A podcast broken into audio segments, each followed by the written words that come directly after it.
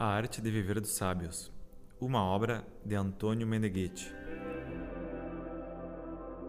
Sexto capítulo: Moral Sistêmica e Moral Ôntica. No final do jogo da vida, todas as estradas são redutíveis a duas: a moral sistêmica e a moral ôntica. Na primeira, finalizam-se os vínculos familísticos, sociais, legais, culturais e religiosos.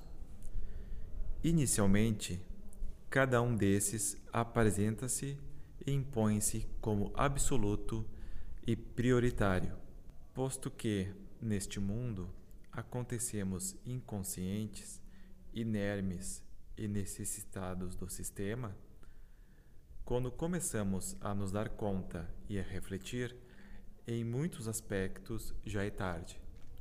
Além disso, a moral sistêmica circunda de modo cada vez mais pesado à medida em que se é realizado.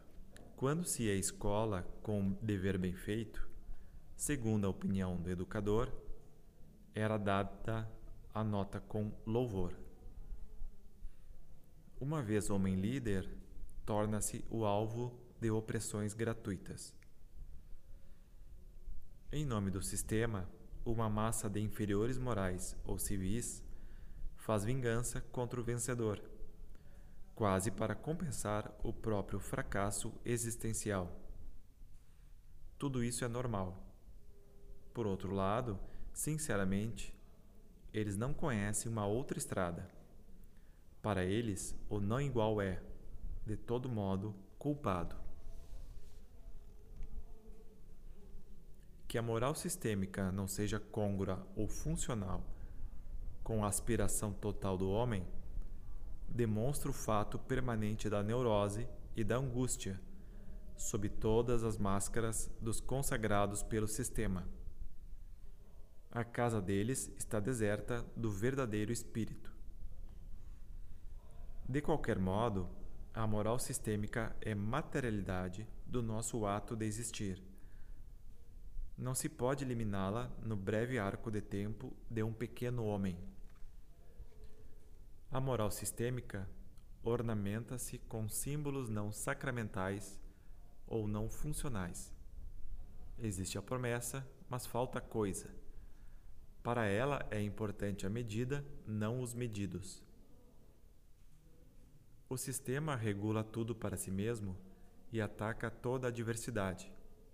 Seria necessário melhorar as consciências de todos para não ter o anticristo no tempo, e, isto é, a deformação naquilo que deveria ser ordem funcional à vida. De resto, toda a moral sistêmica é fundada e sustentada pelo número das opiniões. O grupo majoritário faz e sanciona a lei. É a ditadura infantil do número. A sua autoridade deriva da razão da força, em vez da força da razão. É assim, ainda que não pareça.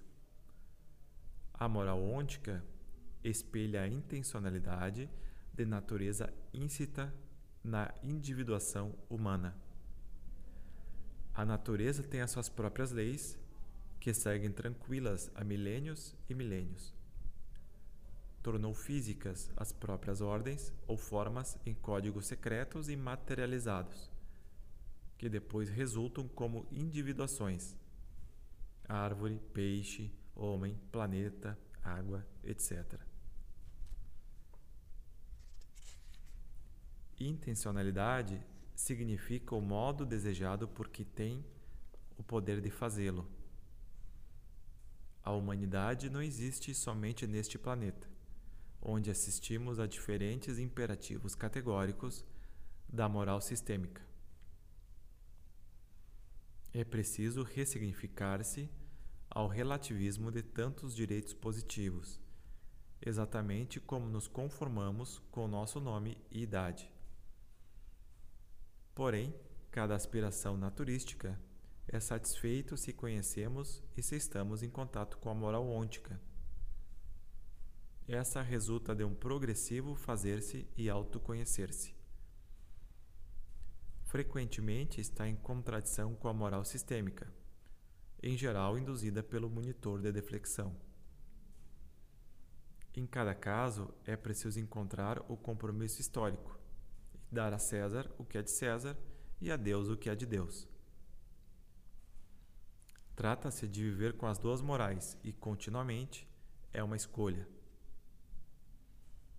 Quando não é possível um compromisso e não é possível salvar o próprio Deus, então também ali é uma escolha se viver ou morrer, se matar ou sobreviver. Nada é necessário na grande vida. Tudo depende do quanto alguém valoriza a si mesmo, quanto quer da vida. Depois disso, determinam-se os meios. Cada estilo de vida tem o seu preço. Comumente, para a arte de viver, são necessárias duas estruturas de eu, convividas pela única identidade do espírito: o eu lógico histórico e o eu a priori. O eu lógico histórico é o quanto raciocinado e refletido a partir da experiência de qualquer moral sistêmica. O eu a priori é a síntese lógica que o ensiôntico faz no aqui e agora. Na prática, são os modos como as duas posições fazem um ponto de situação.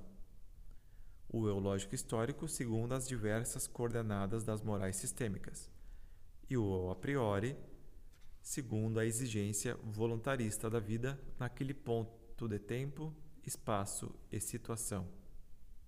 Denomino eu a priori porque provém daquilo que é primeiro, do latim derivar daquilo que está antes. Consequentemente, tem-se duas consciências, duas lógicas, mas são sempre dois cavalos que levam a mesma biga. Na arte de viver, Trata-se de dar, de algum modo, segurança e corrida à biga. No final, transforma-se a moral sistêmica em um maço de cartas e a moral ôntica em êxito vencedor. O jogador pode tirar vantagem das duas. Caso se tenha decidido não errar, no extremo da vida, é preciso dar estrada sempre à moral ôntica, porque nela se justifica o viver ou não. O problema de fundo é algo que está sempre nas regras do jogo e não se termina nunca de resolver, visto que cada prazer ou realização descobre um horizonte melhor. Um dia se chega à arte de viver, e então a vida é como um quadro, ou melhor, uma tela sob as cores e o pincel de um verdadeiro artista. A vida é feita e orientada como o artista decide. A grande besta ou sedento destino desapareceram e os portões de bronze sumiram. Existe apenas a livre volição que tem como limite somente a ordem da fantasia quando tem conexo o poder de fazer ação e contemplação. A grande deusa vendada e infernal agora se aproxima como um pequeno cão fiel aos pés do artista, o qual, contradizendo todas as aparências, é íntegro e total para a essência. O ser é e o não ser não é. Mas tudo isso é sempre uma escolha revista e corrigida continuamente.